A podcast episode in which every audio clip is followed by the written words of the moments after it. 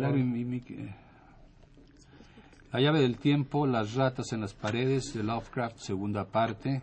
Participan Francisca Vargas. Alejandra Blenquio. Oscar Flores. Pablo López.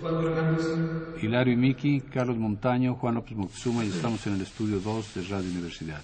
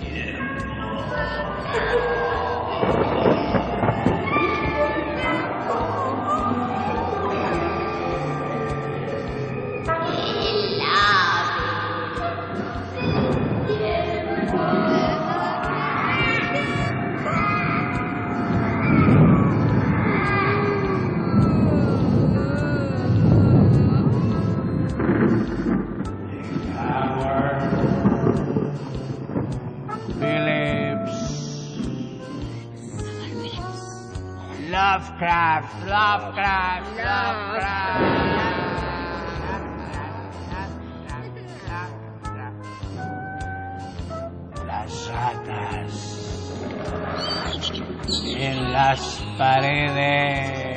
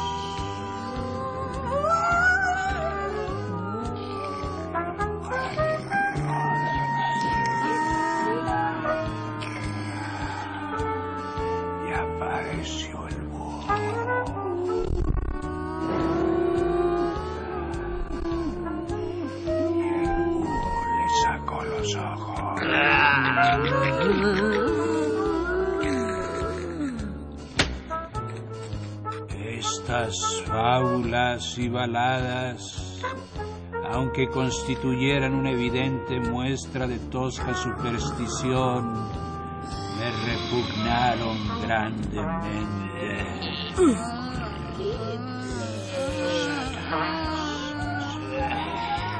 Es repugnante. Su persistencia y su aplicación a tantos de mis ancestros resultaban especialmente molestas. Esas imputaciones de monstruosas costumbres tenían una desagradable conexión con el único escándalo conocido de mis inmediatos antepasados. El caso de mi primo, el joven Randolph Randolph. de la Po de Carfax, que se fue a vivir con los negros. Se fue a vivir con los negros. y se convirtió en un sacerdote de vudú a su regreso de la guerra mexicana.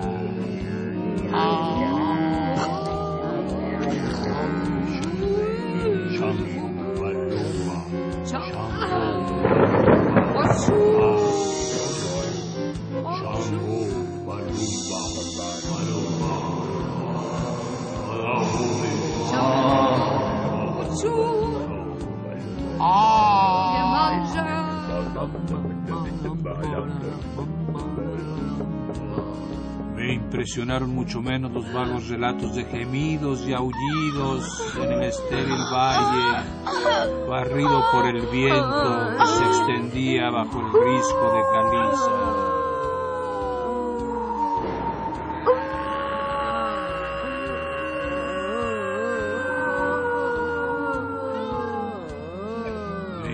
Menos el hedor del cementerio tras las lluvias primaverales,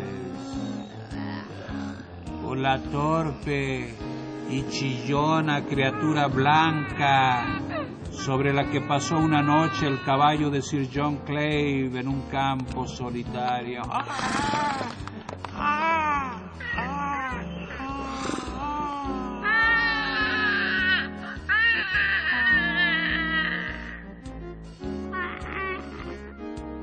Y del criado que se había vuelto loco a causa de lo que vio en el priorato a plena luz del día.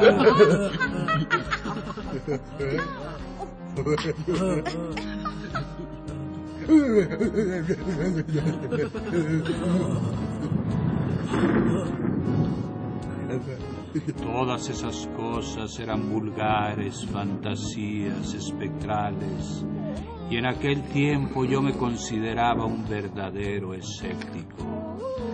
Las historias de campesinos desaparecidos no resultaban tan sencillas de negar, aunque no me parecieron especialmente significativas en vista de la costumbre medieval. Hacer gala de una desusada curiosidad significaba la muerte. ¡La muerte! Eso significaba la muerte. Hacer gala de una desusada curiosidad significaba la muerte y más de una cabeza había sido públicamente mostrada en los bastiones, ahora destruidos, que circundaban Exham Priory.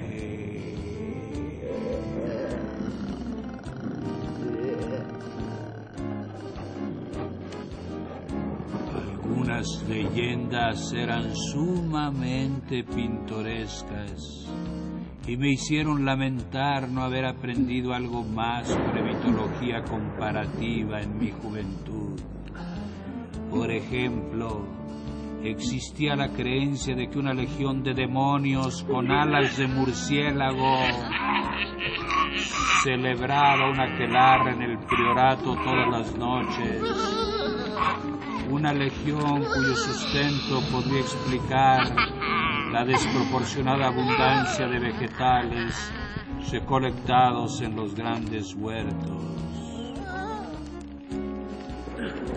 Pero el relato más vívido de todos era la dramática epopeya de las ratas.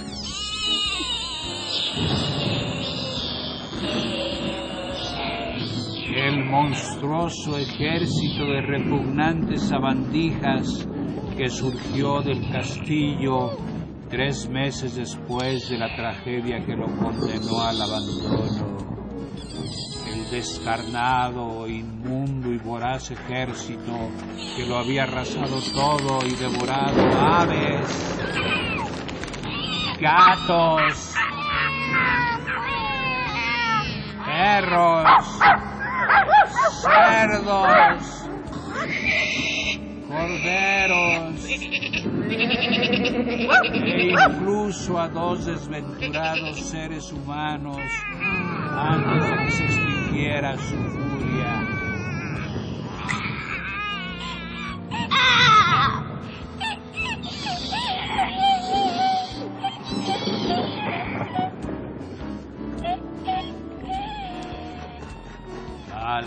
fueron las leyendas que me abrumaron mientras llevaba a término con inexplicable obstinación la tarea de restaurar mi ancestral lugar. No hay que imaginar ni por un momento que estos relatos formaran mi principal inquietud psicológica.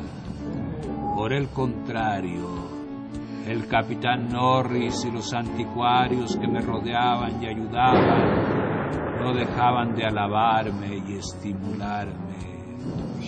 Cuando las obras terminaron, más de dos años después de su inicio, examiné las grandes ventanas con parteluz y anchas escalinatas con un orgullo que me compensó plenamente de los prodigiosos gastos de la restauración.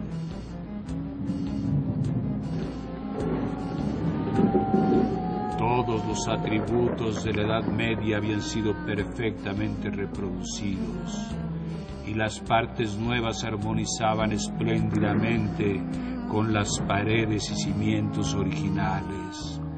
La cuna de mis padres estaba concluida y yo deseaba redimir al fin el buen nombre del lineaje que terminaba conmigo.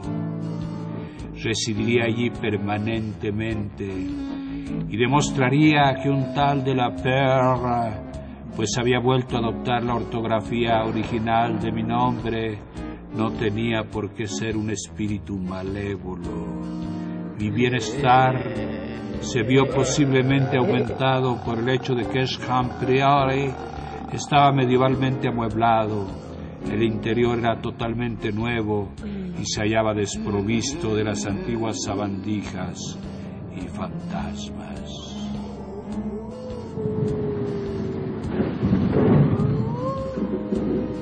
Todos los atributos de la Edad Media habían sido perfectamente reproducidos. Como ya he dicho, mi instalación tuvo lugar el 16 de julio de 1923. Disponía de siete criados y nueve gatos, ya que esta última especie me gusta particularmente. Mi gato más viejo, Niggerman, tenía siete años y me había acompañado desde mi casa de Boston, Massachusetts. Los otros habían ido acumulándose mientras vivía con la familia del capitán Norris durante la restauración del priorato.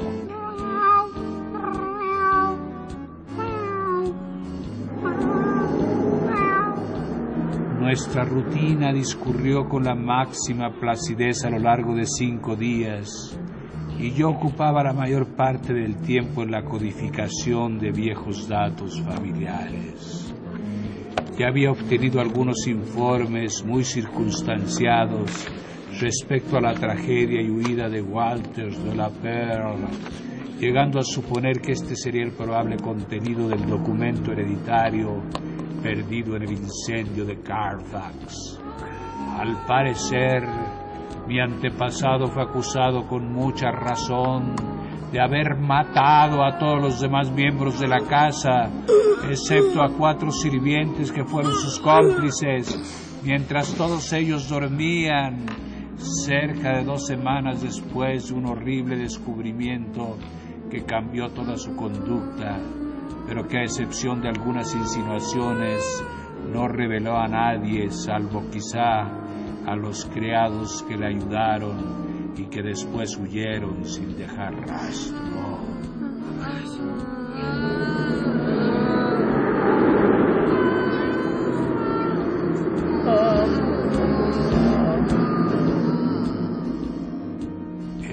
Deliberado asesinato, que incluyó a un padre tres hermanos y dos hermanas, fue ampliamente tolerado por los aldeanos y tan negligentemente tratado por la ley que su ejecutante huyó respetado, indemne y sin disfraz hacia Virginia.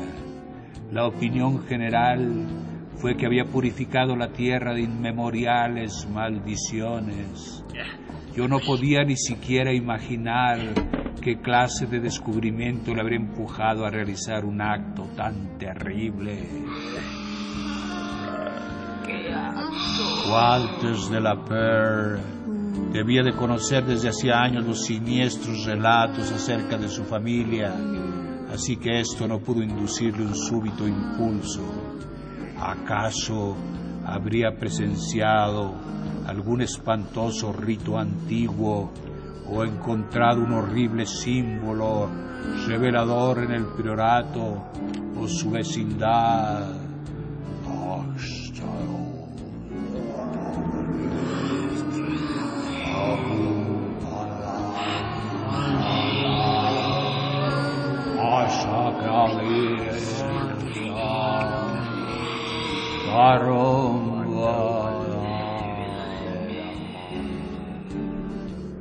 Inglaterra se le consideraba un joven tímido y afable. En Virginia no pareció tan cruel o amargado como atormentado y aprensivo. Se hablaba de él en el diario de otro caballero aventurero, Francis Harley de Bellevue, como un hombre de juicio, honor y delicadeza sin igual. El 22 de julio ocurrió el primer incidente que aunque desechado con ligereza en el momento, adquiere una gran importancia en relación con posteriores acontecimientos. Fue algo tan simple que quizá podría calificarse de insignificante y no hubiera sido lógico reparar en ello en aquellas circunstancias. Es necesario recordar que como me encontraba en un edificio prácticamente nuevo a excepción de las paredes y rodeado por un juicioso grupo de servidores, la aprehensión habría sido absurda a pesar del lugar. Lo que recordé poco después se limita a esto. Mi viejo gato negro, cuyo carácter me es tan conocido, estaba indudablemente alerta y ansioso hasta un punto muy extraño, dada su conducta habitual. Vagaba de una habitación a otra, inquieto y agitado, y olfateaba constantemente las paredes que formaban parte de la estructura gótica.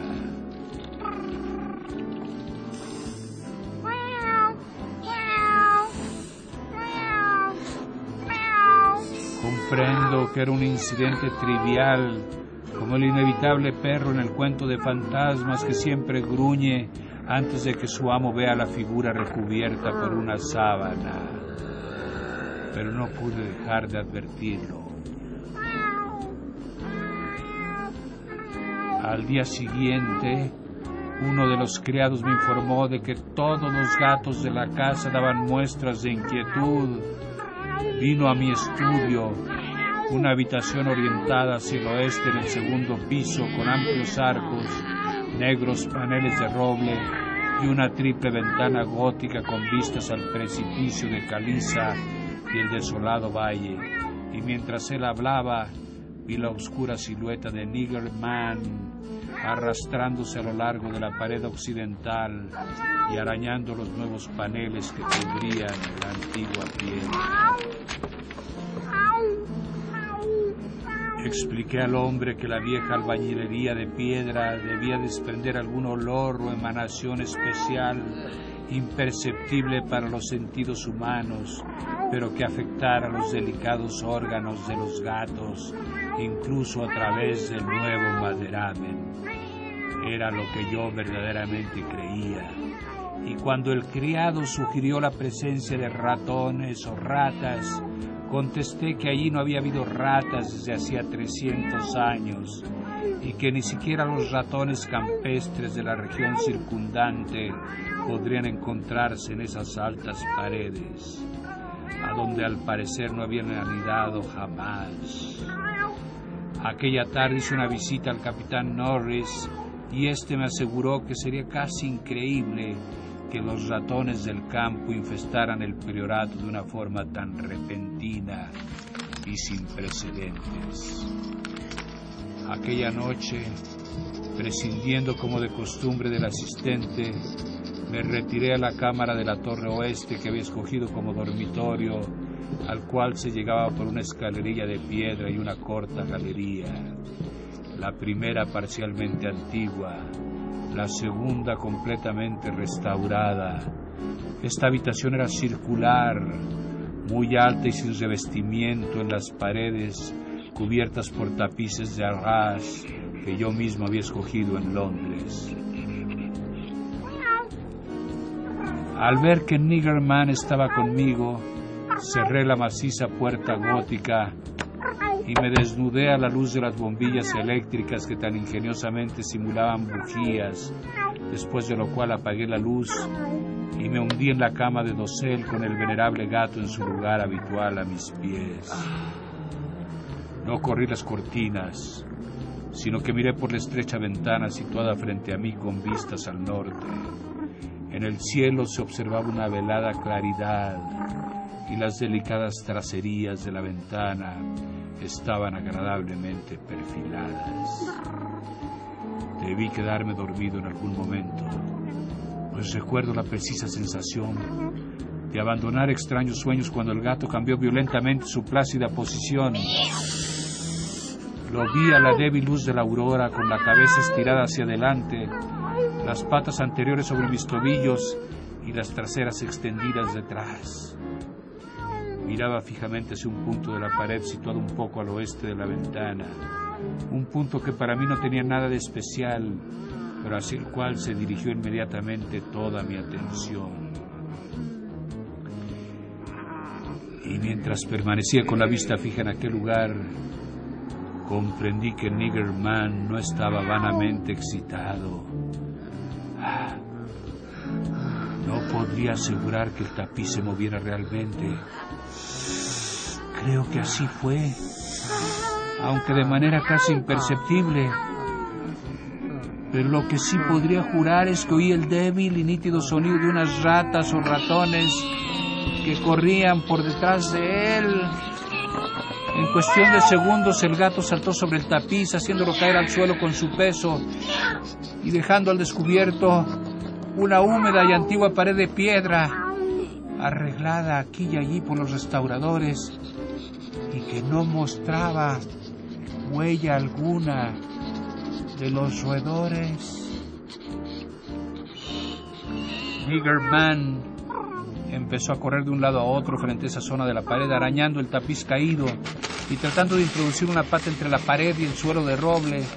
No encontró nada y al cabo de un rato volvió cansadamente a su lugar sobre mis pies. Yo no me había movido, pero me fue imposible conciliar el sueño durante el resto de la noche.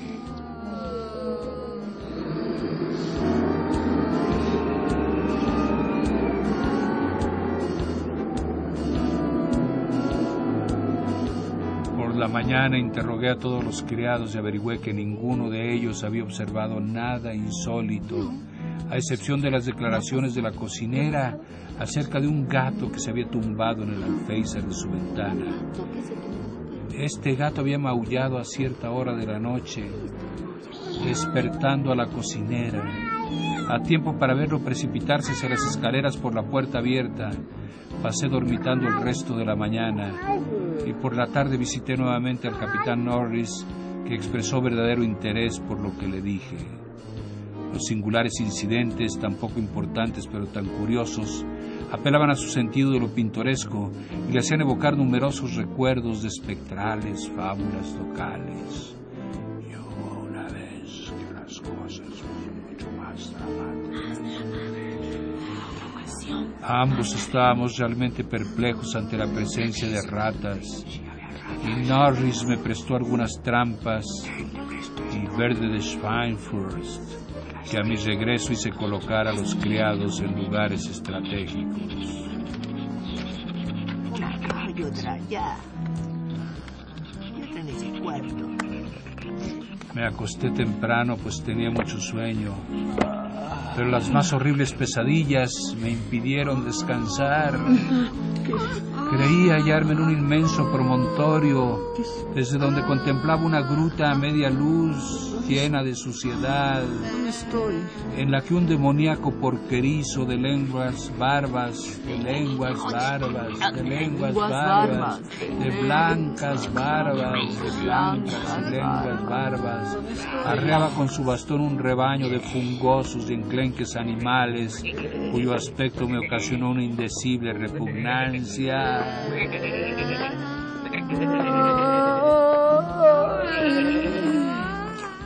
Mientras el porquerizo hacía un alto en su tarea, una enorme manada de ratas llovió sobre el hediondo abismo y devoró tanto a los animales como al hombre.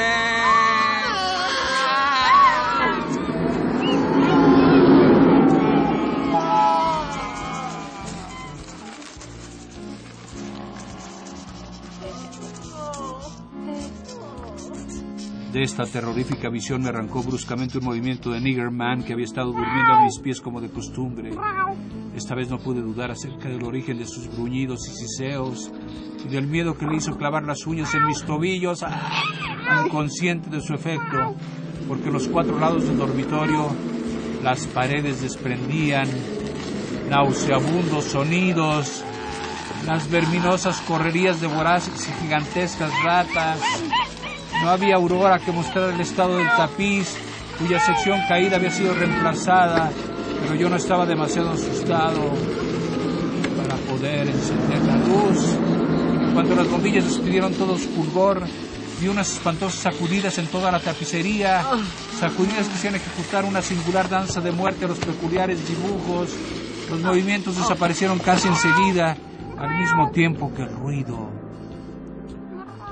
saltando del lecho, golpeé el tapiz de arras con el largo mango de un calentador de cama que tenía cerca y levanté una sección para ver lo que había detrás. No se veía otra cosa que la restaurada pared de piedra, e incluso el gato había perdido su tensa intuición de presencias anormales. Al examinar la trampa circular que fuera colocada en la habitación, descubrí que todas las aberturas estaban cerradas aunque no quedaba ni rastro de lo que había sido atrapado y había huido después. Me habría resultado imposible continuar durmiendo, así que tras encender una vela, abrí la puerta y salí a la galería dirigiéndome hacia las escaleras que conducían a mi estudio, con Niggerman pegado a mis talones. Sin embargo, antes de llegar a los escalones de piedra, el gato echó a correr delante de mí y desapareció al final del antiguo tramo. A medida que yo mismo bajaba las escaleras, fui percatándome de unos sonidos en la estancia inferior. Sonidos de una naturaleza que no se podían confundir. Las paredes recubiertas de madera estaban llenas de ratas que correteaban de arriba abajo mientras Niggerman no dejaba de correr con la furia de un cazador desconcertado. Al llegar abajo encendí la luz que esta vez no hizo cesar el ruido. Las ratas prosiguieron su alboroto, dispersándose con tal fuerza y precisión que finalmente pude asignar a sus movimientos una dirección definida. Estas criaturas, de número aparentemente inagotable, estaban ocupadas de una prodigiosa inmigración desde alturas inconcebibles a profundidades concebibles o inconcebiblemente grandes.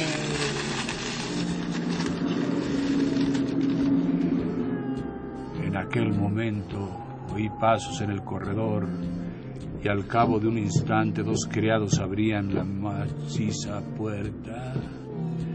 Estaban recorriendo la casa en busca de una desconocida fuente de alboroto que había sumido a todos los gatos en un tremendo pánico y les había hecho bajar precipitadamente varios tramos de escaleras y agazaparse aullando frente a la puerta cerrada del subsótano.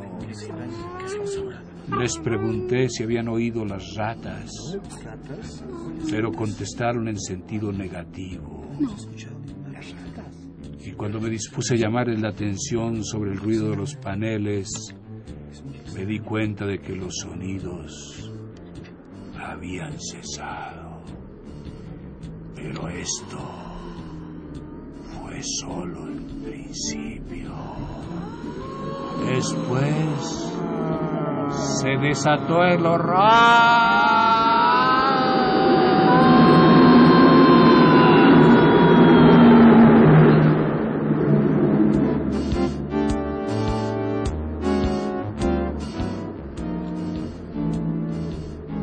La llave del tiempo.